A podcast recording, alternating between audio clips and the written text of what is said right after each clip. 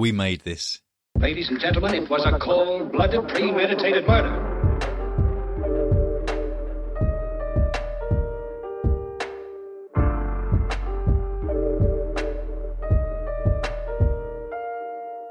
Hi everyone, and welcome to another episode of the Red and Buried podcast. I'm Frankie. I'm Sarah. And today we are delighted to be joined by the wonderful Ruth Kelly. Hi, what an intro. Thank you for having me.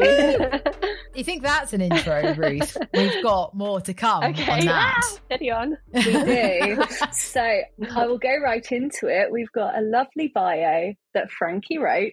So every time, um, Ruth. Any every time. Complaints or praise, direct them to Frankie. So Ruth Kelly is an award-winning journalist who has hosted a string of Sunday Times top ten bestsellers, most recently The Prison Doctor, which sold over two hundred fifty thousand copies, and The Governor, which went straight in at number one on the Amazon charts and number five in the Sunday Times bestseller list. She's helped a diverse range of people tell their stories, from celebrities to unsung heroes. Her latest book, The Escape, is an electrifying thriller of influencers, secrets and lies set in a grand mansion in rural France. When struggling influencer couple Adele and Jack post a crowdfunding video online, they're amazed when a mysterious benefactor offers to buy them a crumbling French chateau. It's the lifeline they need to leave all their troubles behind. For Adele, it's a dream come true. She will post videos of the renovation as thousands of online subscribers follow their journey. But the chateau is not all as it seems, and the local community is far from welcoming. Then Adele's videos suddenly stop.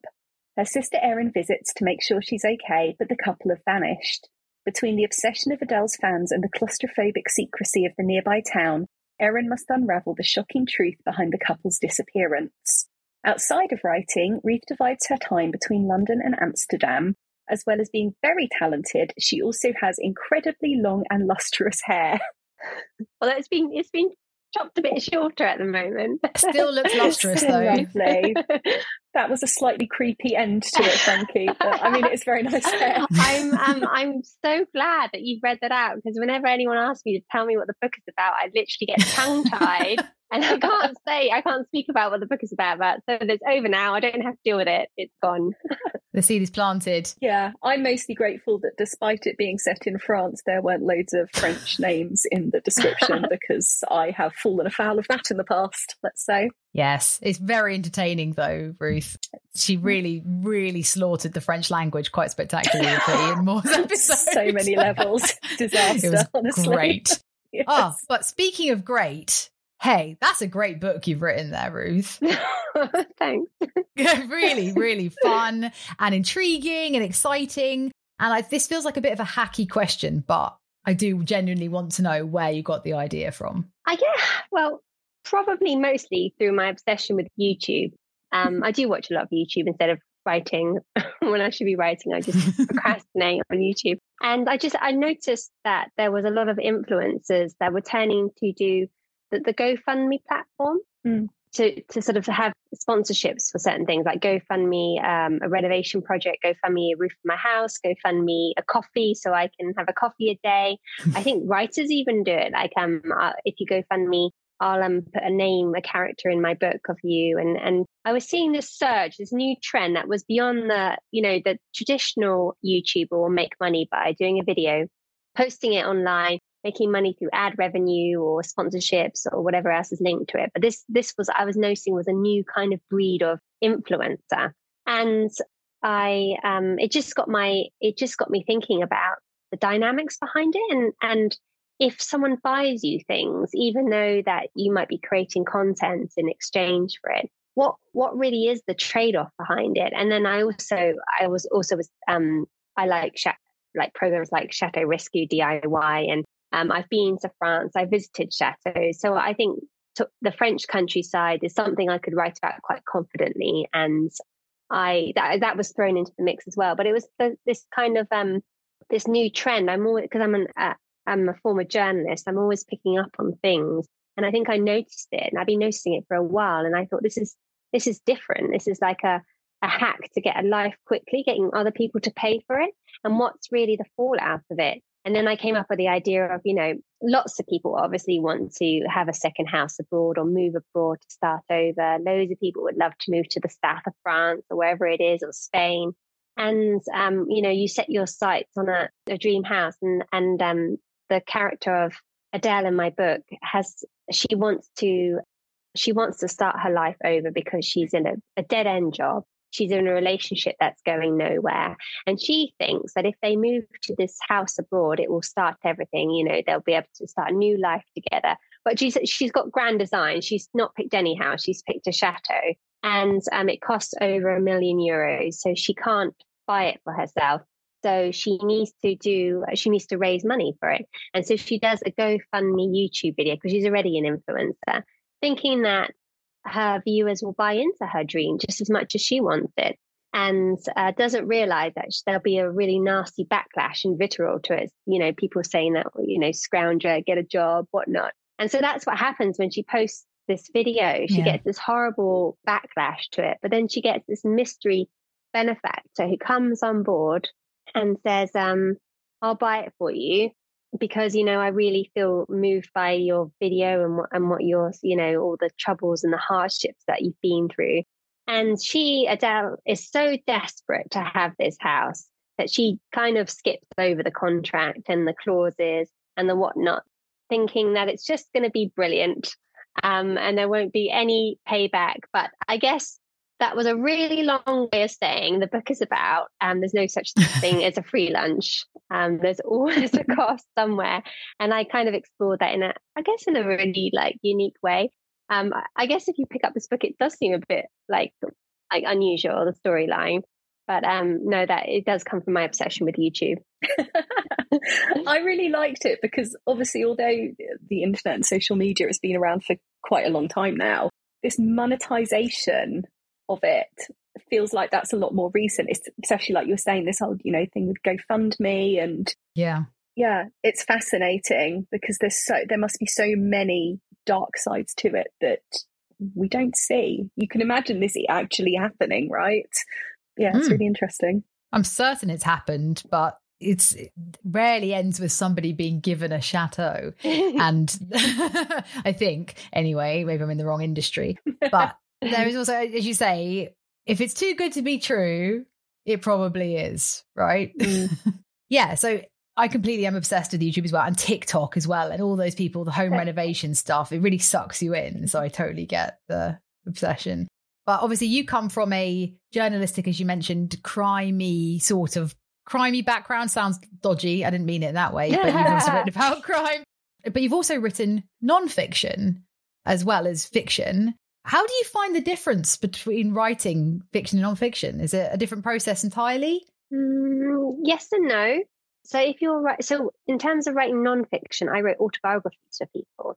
So that means that I'm going to tell their life story, which which involves interviewing, spending quite a lot of time with someone, maybe one, two weeks, following them around, nagging them with questions. I've got my dictaphone.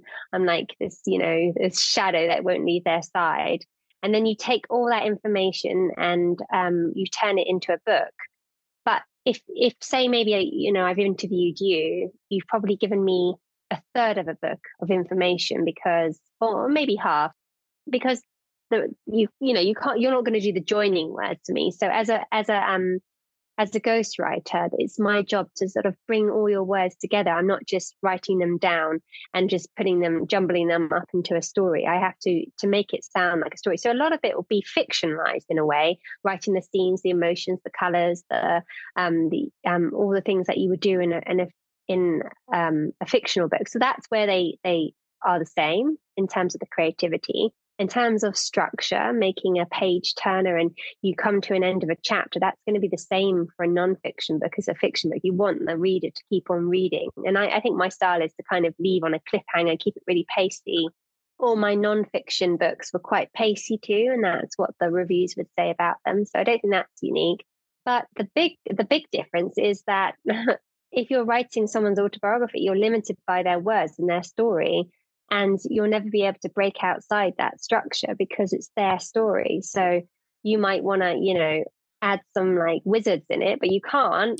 um, you just have to like deal with the story that you've been given. Whereas in fiction, you have complete free reign. And I would say that makes it a ten thousand times harder in a way. Mm. I mean, they've got both got really different things that make them challenging. I mean, there's one hundred and one challenging things about writing a book for someone else, mostly to please that person and to make sure that they sign off and they're happy with it. So you have, and you have to capture their voice. You really have to be them, and they have to go, oh, that sounds like me. So it's a com- that that's also a completely different challenge in itself. So I don't know if I've answered your question very well, but I think um, I think you have. I think they're they're different, but they're the same. They don't. They both require the same amount of mental input. Another big difference might be that if you're writing autobiographies, you're often on a much tighter deadline. Um, I've had to write a whole book in six weeks. I've had to. Um, wow. Yeah, it's, they want it now, now, now. It's like almost like a newspaper. You just you've got to go, go, go, and the turnaround time is much shorter. The stress level is much higher. So that's quite different between the two of them. Yeah. Wow. Do you have a preference between the two? Um, you know, I just, I find um, now I get my name on a book. I, that was never what I was worried about mm. when I was ghostwriting. It is really nice to see my name on a book and, and be acknowledged for my work. If you're a ghostwriter, you just don't get acknowledged, and that's just part of the job. So I think that makes it really hot. You know, that's just the massive, the amazing thing. Mm.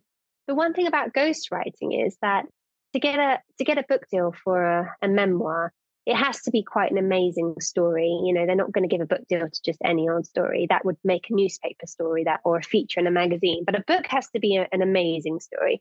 So often you step inside the lives of some amazing people that you wouldn't otherwise be able to do, like or meet or see or go inside. So I, I wrote two prison books. So I went into two maximum security prisons, including the famous Wormwood Scrubs. I would mm. never normally, thank God, be able to go into Wormwood Scrubs. I know it's a men's prison anyway, but I I would like, that's, you know, this old Victorian prison, famous at the films, and I got to walk through the longest wing. I went all the way through it. I met the prisoners inside it. Like, I got heckled when they were standing around the pool table. Yeah, they gave me loads of stick. I bet. And I just thought, you know, when would I have that opportunity? If, if I was writing fiction, I never would have had that opportunity. And then I can bring those experiences into my fictional world as well, you know. So that's where I think the two blend mm. really nicely. That's fascinating. Um, mm. Obviously, you don't need to give any details on this, but are there any autobiographies that you ghostwrote that it's not publicly known that you ghostwrote them? No, no, not at all. Um, I've written that's a, good. I, you know, that that's, I think when you're kind of writing maybe a footballer's story or uh, an A-list celebrity, they're not going to want you um, named on it because mm. they want to come across as they've written it. Um, and that's often in the contract. But legally, you can have your name on the front cover. That is actually mm. something I could ask for. I've never done that, but I've often had it with Ruth Kelly in the inside page. And okay. a lot of, a lot of the stories that I've done um, are not famous people. They're people that I found. It's not like a publisher has come to me, I've met these people and I've gone instantly, you're going to make an amazing book. And then I package it up into a proposal. So that consists of maybe a ten thousand word document where I lay out the premise of the book and I say what the chapters are going to roughly look like. And often they'll want one sample chapter. Um, I have sold books on just one page as a premise. I think The Governor wow. was one page. Um, and then it was instantly, boy, it just depends how hot it is, you know, and how much you can, and, and also I've got experience, so I didn't probably need to do show that I could write at that point. But um, it's um, it's a different, yeah, it's a completely different um, process. But I will find the people, I will package it up, and then my agent will sell it to the publishers, and I'll just go to whoever's going to offer the most money for it and and present it in the right way. But um, so I've worked with many different publishers across Um, and many different editors through my um, non-fiction work. Whereas when I'm working on my fiction, it really seems that, you know, I've got this one wonderful editor, um, Alex, that I'm working with at Pan Mac, and it's just much more consistent. You're building a brand, whereas in, in non-fiction, you're not building a brand, you're just selling a product. Yeah. Yeah. And which came first for you, an interest in, in crime and true crime through just your personal interest, or was it from work, in working in journalism that led you down the crime path? It sounds like I'm saying you're a criminal. I don't, I don't believe you are. I don't know that you're not. But... I'm, I'm not a criminal, F Y I. Okay, um, all right, cool. Yep. I um, I I've always been interested in. Well, I I love watching. That's the genre that I. I gravitate towards. Um, if I'm watching Netflix, I will go for the the crime, you know, series, if something's come on the B B C or I T V, that's where I'm going to go, whether it be a psychological drama or some, you know, Line of Duty, whatever it is. I like yeah. police procedural type things as well. You know, I'm, I'm, I like, I think that that's what I naturally gravitate towards. When I work, I did many years on newspapers as a reporter, and I did a lot of big crime stories. I went uh, to cover the Maddie McCann story when that broke. Wow. I was there on the second day. I did those kind of level of stories for quite a while. I've door knocked all sorts of characters. I've been out on all sorts of really nasty stuff. So I have delved into the crime world, like pretty full on mm. for um, for some time. I mean, yeah, murders, everything I've, I've, I've been called out on. Yeah. So I have got wow. firsthand experience of that crime stuff, and I would do a lot more. I'm not doing rom-coms when I'm really working on the, on the newspaper, because let's face it, they don't sell papers. No. Yeah, yeah, unless there's a good murder in it. Yeah. I'm um, also, you don't look old enough to have covered Madeleine McCann's case. You're very oh, young looking. Stop it. Stop it. That's true. I already said that. Not- I was like, hold on. You're not getting my age on here, but nice try. Not at all, not at all. It was just just a comment, no, not a question, just a comment. Yeah, I've been knocking around for a while. Well, you look good for it. It oh, suits you. Thanks. Vitamins, lots of vitamins. I pop them. Good tip. Okay. Yes. So you have kind of touched on this already, but we ask every author that comes on, what do you enjoy most and least about the writing process? Well, I enjoy the most when I get an idea and I know this is a good idea. That get I get a buzz from that. I really think, mm. okay, this is really good. This is really good. I can see this working. And then on the flip side, when you start to plot it and all those holes come in, that's the bit I really hate. Yeah, I really hate that bit. Um, and then I and I can, you know, scrap it or go round and around and around. With The Escape, I didn't actually have any problems with that. In fact, like, idea came to me instantly. I was I was going to do something else, and then like this idea just popped into my head, and then the whole plot came together. It was really simple. And the the other two books, The Villa and the one I'm working on at the moment, aren't the same. In fact, the one I'm working on at the moment has been an absolute headache to plot because. Um, yeah. I loved the idea. I had that eureka moment I was talking about that I absolutely love. And then when I drew the parts of it together, I just thought, this isn't working. This isn't working. And I kept freaking out about it. And then um, my editor, my agent, no, but we love it. We love it. So make it work. uh, and that's how annoying. And, oh, I'm not sure I can make this work. And I um. I really, really didn't want to do a locked room drama. So this, the book that I'm writing at the moment, book three, could easily lend itself to being a locked room drama. And um, I didn't want to do that. Not that I have anything against them, but I just didn't, I didn't think it was me. I didn't think it was following the star that I've been doing. And I wanted it to be a bit different to that. So that's what took me, I don't know, maybe even a month, I would say, to work out this slim and plot. It was just such a nightmare. And I would, Uh, yeah, just round and round. So that bit is I really hate. I also really hate the thirty thousand word mark. I hate getting to that point in the book. Something happens around this word count area and it just, things start to fall apart. And it's like, if I can get over that, then I'm cruising. And I'm, if I'm sixty thousand and I'm just I'm on the home straight and I'm enjoying it. But the, the thirty thousand word is when you start, I start to doubt whether I, it's really coming together that well. And it, and I don't know, it just always seems to be around that mark. Interesting. Your runner's wall that you hit. Yeah, and it's probably now mm. a bit psychological, isn't it? I've got it now. Oh, it's coming up. It's got yeah. it. But, but in this book that I'm writing at the moment, thirty thousand was fine. I was like, what? Hmm. What? It's all, no, okay, this is it's working. It's all happening. I don't need to freak out. And then it's around fifty thousand. Which has gone all wrong. Yeah. Oh, the halfway point. Yeah. What do you do when that happens? Do you literally just push it through, or do you send it to someone else and say, tell me this is okay? I'm really unbearable to be around, honestly. Unbearable. Um, I get really intense with it because I can't let it go until I've worked it out. It's like a puzzle, all these pieces of the yeah. puzzle, and they've got to fit together. And if it doesn't fit, it keeps me up and it keeps me really gnarly and grouchy.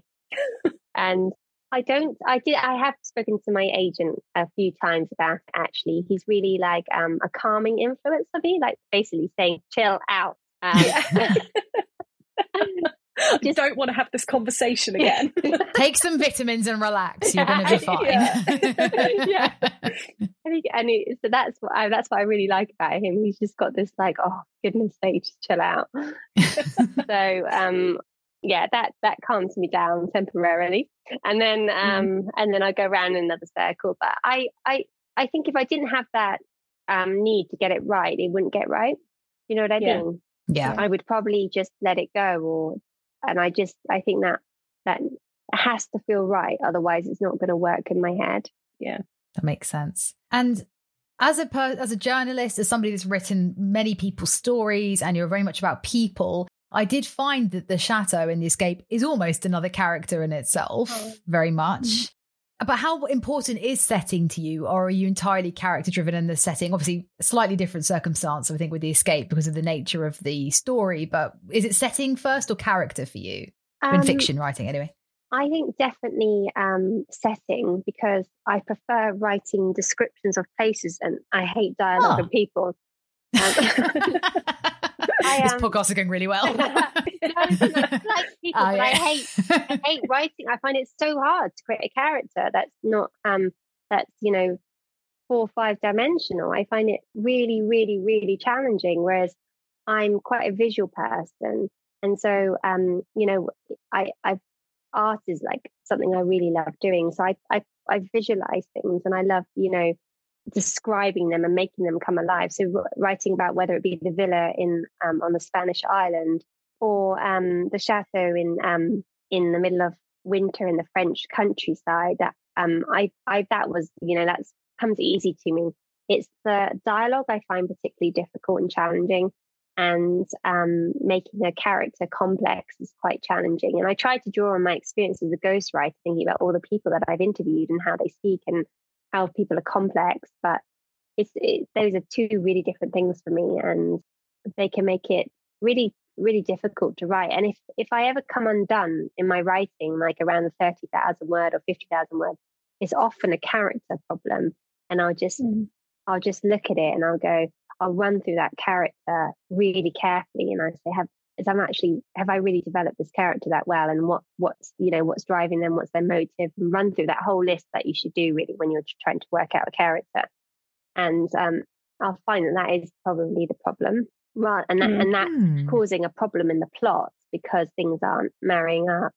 I once um I went to um a talk with um that J J Moyes was speaking at, and she's obviously talking about a romance novel, um, Me Before You. But she talked about characters, and she said, it really stuck in my head what she said was that um, when you have two characters and you don't know them well enough, they're gonna it's gonna be like a really bad day in the book. Like it's just not gonna work.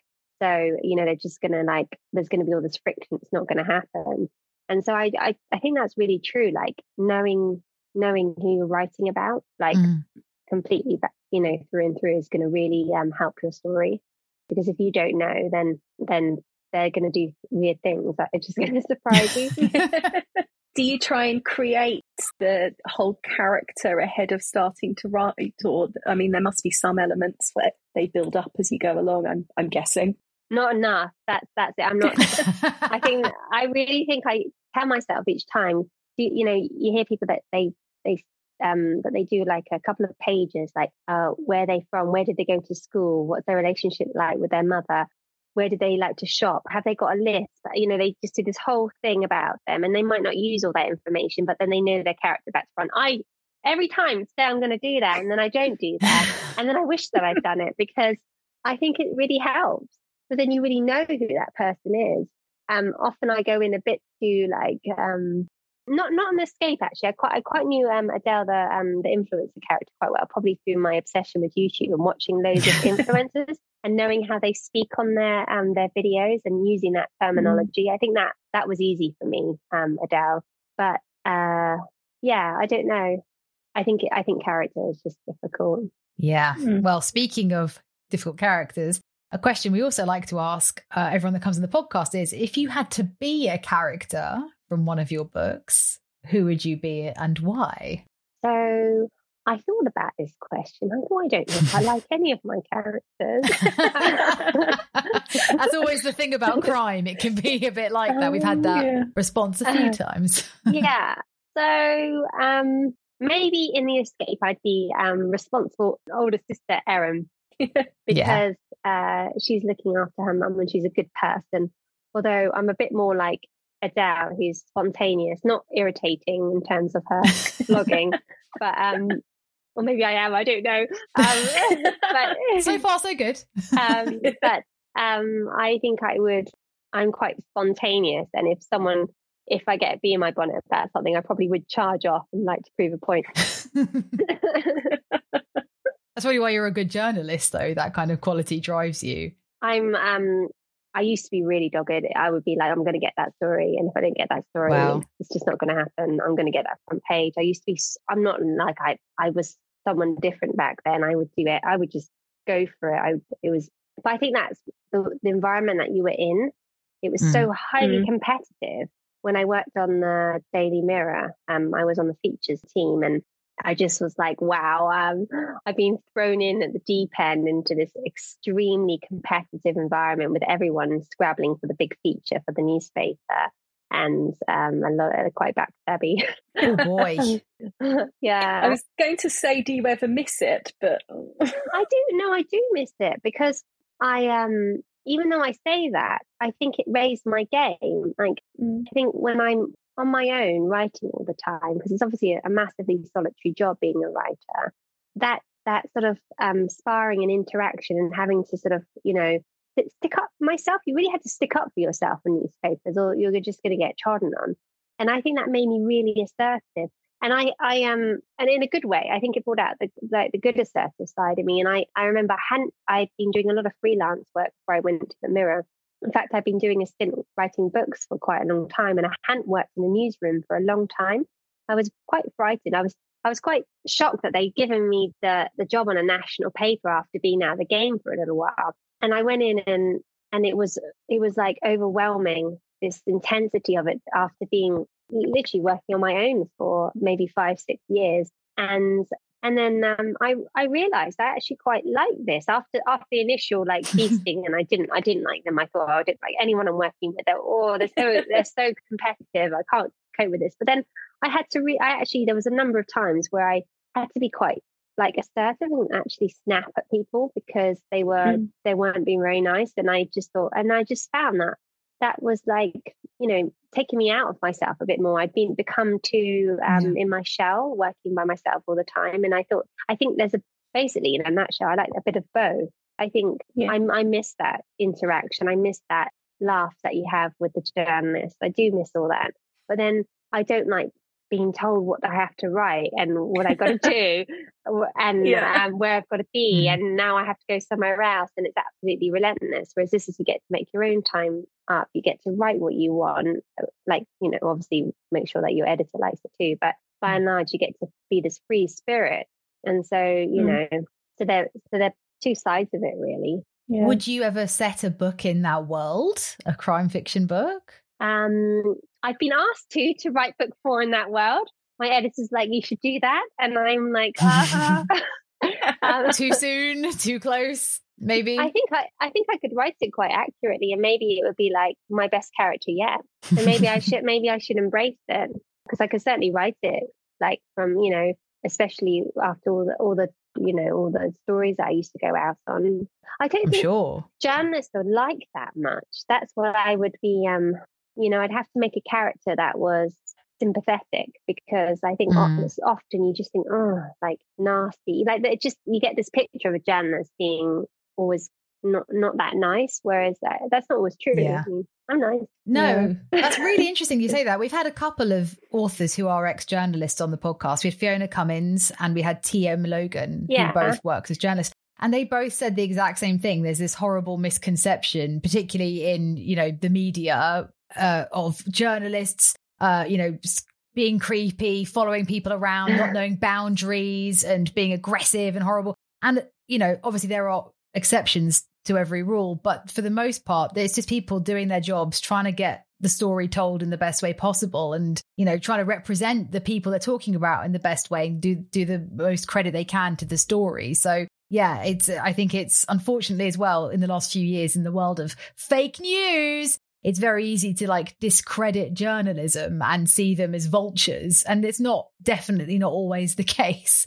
Case in point, I'm sure. So yeah, mm. could be a no. rich world to tackle. It could definitely be a ritual, and if you get the story right, if you get the yeah. if you get if you make it unusual, I think, you know, it's got to have a like an unusual hook. Yeah, but yeah. I'm sure you've got some stories you could put in. Yeah, maybe. Oh, crazy maybe story. A couple. Some crazy stories.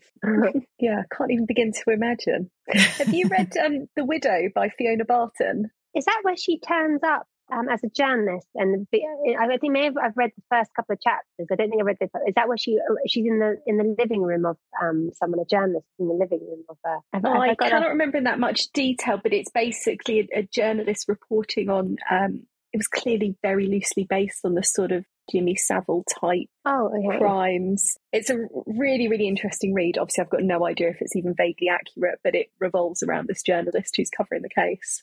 Yeah, oh. Absolutely fascinating. Ooh. But fiction, yeah, of course. Interesting. Oh. Speaking speaking of reading, uh, do you get much time to read with all your various writing activities that you do? Uh, no. Short answer. Cut the question.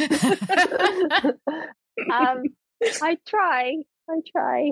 Yeah, especially when people send me books to read, I'm like, I really want to read it. I really, really want to read it for you, and but I'm struggling a bit. I think this year's been particularly mad. I had a book come out, and um, I had The Villa come out in um, mm. summer. I've got The Escape coming out in November, and I have a deadline for book three by the end of January, and I'm spinning okay. out. Yeah, fair. A bit, bit going on. But um, I'm, um, yeah, I, you know, when I, I can talk about books, books that I've read if you want to ask me a question, if that's where I was leading. Well, kind of. Okay. Well, what we were going to ask is, what was the last book that you read and loved? You can go back as far as you like. Oh, no, that's actually quite recent. Um, uh, oh, none, of, none of This Is True by um, Lisa Jewell. Um, I, yeah. I, I thought that was outstanding. I didn't know where it was going. It was brilliant. I was like, "Where? What is going on here?" And I just loved. I, I love the um, character development. Yeah, mm. I listened to a few interviews that she did on it as well. I thought it was fascinating how she didn't know either. Um, and I think, yeah. um, I think it was really cleverly done. Yeah, I loved it. I've heard brilliant. Nothing but praise for that book. Everyone I've spoken to is like, "Oh, this book is unbelievable." So I need to read it. I haven't had time, but like you, it's been a busy year, but I'm going to get to that now as a point of priority from your recommendation. One question I forgot to put in your email, and I apologize for this. Mm-hmm. And if you if, if you can't think of it off the top of your head, no pressure. It's my fault entirely. But a question we started asking people is, what's a line that you've written recently or in the past that you're really proud of? A line in the book. Uh, yeah, or anything that you've written lately that you've, like, even on your new book, even if you don't mind giving us a taste, or something from The Escape that you love, a, a standout line for you. There is a point in The Escape. It's a, there's a midway twist. I can't read it out because it gives it away. But okay, I think yeah, there's a big shocker of a twist in the middle, and I like yes. that line that leads up to it. So yeah, that's a good tease. Yeah, that's a good tease. Good for yeah. people listening, being like, I need to know what that line is now. I need yeah, to know yeah. The, you'll the know leading. It when you read it. Yes, if you could find it, and if you, when when you find it, message Ruth on the social media and yeah, say, I'm I found the line. Media. You can message yeah. me. I'm friendly. You are friendly. Although, is it time, Sarah? It is time. Yeah. Maybe you're not that friendly after all, Ruth oh. Kelly, because uh, unfortunately, I have to confront you about something quite awkward, I'm afraid. Okay. Okay, go for it. So, this is this is all just a joke, by the way. Uh, basically, because I can always tell if people haven't listened to the podcast before, they're like, "Uh, what the hell is going on?" I promise, bear with me. What are you doing? I, my build-ups are getting weirder and weirder. I can only apologise. So, Ruth Kelly, the reason why we've brought you here today really is to confront you on a truly terrible crime that you've committed. Okay. So terrible. So heinous, so shocking in nature that it has led to you getting the death penalty. Urgh. Awkward. Sad. Yeah, awful. I know. We were shocked. We were really shocked. You seemed so nice and, you know, yeah. writing all these beautiful stories. But what crime do you think you've committed? Oh, guys, you've thrown me. I think you completely, you completely caught me out. I don't know. Um, what am I supposed to guess here? Well, whatever whatever you've done has led to you getting the death penalty, because basically this is us, this is a device for us to get to your death row meal. That's the whole point of this line of questioning. Is it, okay, um, and is it is it related to my book? No, no, it, it can be. be. You tell me. It's your crime. We've That's had a real crime. variety of answers to this. Some people have been like, "Oh, you know, terrible parking, too many parking tickets," oh, and others have been like, from. "Oh." I killed someone, and then they'll specifically tell us who they murdered. uh, yeah, some authors, we've got a lot of dirt on a lot of authors now. Um, yeah. My my crime is um, I have um, a terrible addiction um, for um, sour sweets. Did you kill for them? I might kill for them. I might um, uh, break into a factory that makes them. I'll probably kill for them. Yeah, I would. I would. Mm. Um, when I'm when I'm in the height of my writing, I do espresso shots and, and sour sweets. It's really nasty. Wow, that is a corrosive awful. combination. It's so bad, isn't so it? Unwell. It's, so, it's so bad. It's probably making everyone listening to this going, "My goodness!" Like your stomach you acid must be like it's like fermenting. Yeah. Wow. Yeah. So out to the point where it drives mania in you to kill people. Yeah, kill people. Yeah, yeah. Stealing them. Wow. Um, you know, at Halloween, you steal the other kids' sweets from their baskets. You're just that desperate. them. Nice. Okay, I kind of love that. Me too. I, as a as a fellow sour sweet connoisseur myself, oh, there's not I many of us. Appreciate that. Oh, I know. I'm always shocked. My current go-to at the moment is the Sour Patch Kid nice. watermelon sweets. Nice. They are. The nicest sweets ever. Yeah, yeah, they're pretty good. What about Candy Kittens? I love Candy Kittens. It annoys me because it's that guy from Made in Chelsea, but the sweets are really good. They're really good, yeah. Really good. He knows his sweets, that, um, that guy. But this is going to be interesting now to see, because the good news mm. is, even though you've accidentally killed someone, accidentally, we don't know, question mark, but Mm-mm. you broke into a, a sour sweet factory and somebody died somehow. The guard, the guard. The guard. Needs yeah. must. He was getting in your way. Okay. Yeah. Okay. I, un- I understand. Unfortunately, the jury didn't understand and you have been sentenced to death. But oh. the good news is we're going to get you the death row meal of your dreams first. So it's oh. not all bad. Okay. Okay. Don't worry about it. Yeah, yeah. Based on what you've told us you like to consume when you're writing, I'm fascinated to know what you your death guess? row meal. Do you want to guess? Is it coffee and sour sweets? No, it's a really filthy burger. Oh, details. Okay, what's in it? Mm. Um, there's going to be um, caramelized onions. There's going to yeah. be blue cheese. Um, Ooh. There's going to be bacon. Um, really nice crispy bit. There could be lettuce. There could be mayonnaise. Um, there could be two patties, maybe even three, um, with wow. maybe some extra um cheese. Yeah, it's so big that I can barely eat it. And a, and a wow. big, and chips on the side as well. I love chips. I'm obsessed yeah. with chips. I, I'm as obsessed with chips as I am about um penny sweets. Wow! So it's like he stopped you before you went down to the uh, the home fry factory. Wow. Okay. And so, what drink do you have with this? Oh, I just quite like sparkling water. Actually, I might have some prosecco. I'm a bit fancy like that. Yeah. Nice. Why not? Dirty burger, prosecco. Perfect. Is it normal fries or sweet potato fries? No, not that sweet potato nonsense. Right no. answer. They're not an upgrade. I Nothing like that sweet potato fries. Infuriates me more than them saying, "Do you want to upgrade your fries?" No.